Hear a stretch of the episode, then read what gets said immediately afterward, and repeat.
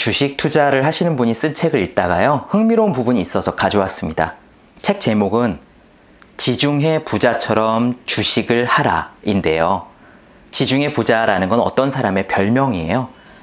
이 저자분 이야기로는 5천억대 자산가라고 하고요. 투자해서 번 돈으로 은퇴하고 지중해가 보이는 스페인에 살고 있어서 지중해 부자라고 부르고 있는 듯 합니다. 굉장히 돈을 많이 버신 분이죠. 이 책에서 저한테 흥미로웠던 부분은요. 독서에 대한 내용입니다.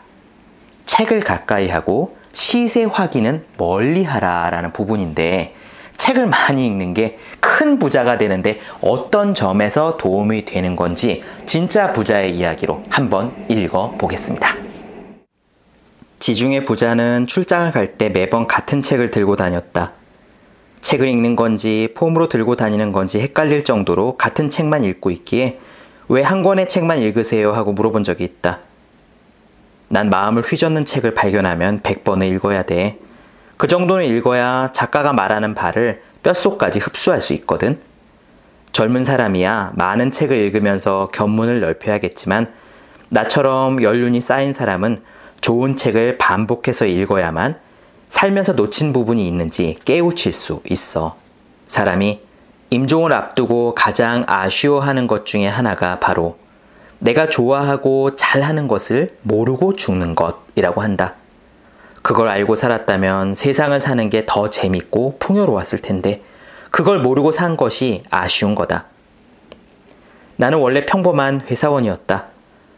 그때만 해도 남들 앞에서 강의를 하고 책을 쓴다는 건 상상도 못했다. 더군다나 금융투자 회사를 설립하고 경영한다는 것은 죽었다 깨어나도 못할 일이라고 생각했다. 2005년부터 일주일에 두 권의 책을 읽었다. 1년이 지났을 때 100여 권의 책을 읽었고 3년 후에는 300권의 책을 읽었다. 300권이 꽂혀 있는 책장을 유심히 바라봤더니 특정한 제목들이 몰려 있는 것을 확인하게 되었다. 책이 300권 넘는 책상을 봤을 때 대부분 경제, 돈, 금융, 투자와 같은 분야의 책들이었다. 그때부터 내 직업이 바뀌기 시작했다. 나에게 세상 사람을 둘로 나눠보라고 한다면 책을 읽는 사람과 읽지 않는 사람으로 나눌 것 같다. 그 정도로 책은 사람의 인생을 바꿔놓을 강력한 힘을 가지고 있다. 주식 투자는 정신력 싸움인데 정신력을 키우는 건 수많은 경험을 쌓거나 그 경험을 담은 책을 읽으면서 습득하는 방법밖에 없다. 정신력이 약한 사람의 특징은 수시로 시세 확인을 하며 불안해하는 것이다. 내가 딱 그랬다. 주식을 사면 그때부터 시세 확인은 물론 그와 관련된 뉴스를 봐야 하고 전날 미국의 증시까지 확인해야 하니 피곤함이 떠나질 않았다. 그래봐야 주가에 아무런 도움이 안 되는데도 불안하니까 했던 행동들이다. 지금은 완전히 다른 생활을 한다. 출근을 하면 9시까지 책을 읽고 점심시간엔 사람들과 식사를 하고 5시가 되면 퇴근해서 집까지 걸어간다. 무려 2시간이나 걸리는 거리지만 걸어서 간다. 걸어서 오늘 있었던 일들을 돌아보고 만약 힘든 일이 있었다면 훌훌 털어내기 위해서 빨리 걸으면서 땀을 흠뻑 낸다. 이런 꾸준한 독서와 운동은 특히 어려운 시기가 닥쳤을 때 견딜 수 있는 강인한 정신력을 키워준다. 흥미로운 이야기입니다. 독서가 돈을 버는데 어떤 도움이 되는지 키워드가 몇 개 나와요. 첫째, 자기한테 맞는 진로를 책은 찾게 해줍니다. 소설가 마크 트웨인이 이런 말을 했죠. 인생에서 가장 중요한 날이 이틀 있는데 첫 번째 날은 내가 태어난 날이고 두 번째 날은 내가 이 세상에 왜 태어났는지 그 이유를 알게 된 날이다. 자기가 이 세상에서 제일 잘할 수 있는 일이 무엇인지 알면서 살면은요, 이 삶이 훨씬 행복해집니다. 그런 게 있으면은 그게 내 일이 되거든요. 내 일. 내 일이 있으면은 삶의 지향이 생기고 삶의 지향이 있으면은 흔들리지 않습니다. 남들이 뭐가 좋다고 하건 남들이 뭘 한다고 하건 별로 괴념치 않게 돼요. 그리고 자기가 확신 가진 그 분야를 계속 파고들면은 실력도 점점 쌓입니다. 실력이 쌓이면 당연히 수입도 늘어나죠. 우리가요, 책을 많이 읽는다라고 할 때 사람들이 랜덤으로 모든 분야를 고르게 읽게 되지가 않아요. 저절로 자기가 좋아하는 분야의 책을 더 많이 읽게 됩니다. 책장에 꽂혀 있는 책들은 마치 자기의 뇌 구조랑 같아요. 경제 분야 책이 많으면은 경제에 대한 생각을 많이 하는 뇌를 갖고 있는 겁니다. 자기 개발서를 많이 읽으면 자기 개발에 대한 생각을 많이 하는 뇌를 갖게 되죠.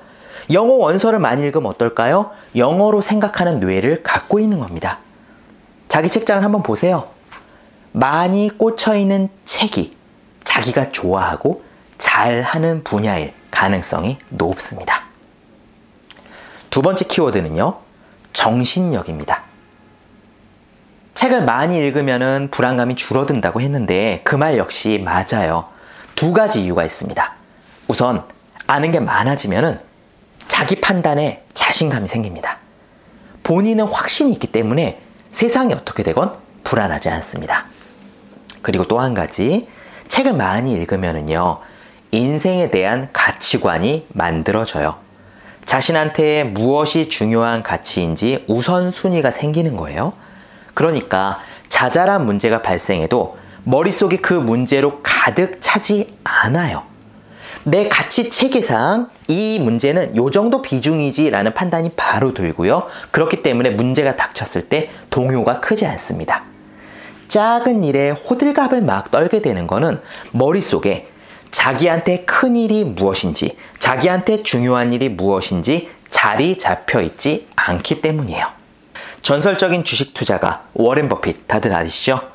버핏이 컬럼비아 대학교에서 강의를 하는데 누가 이렇게 물었습니다.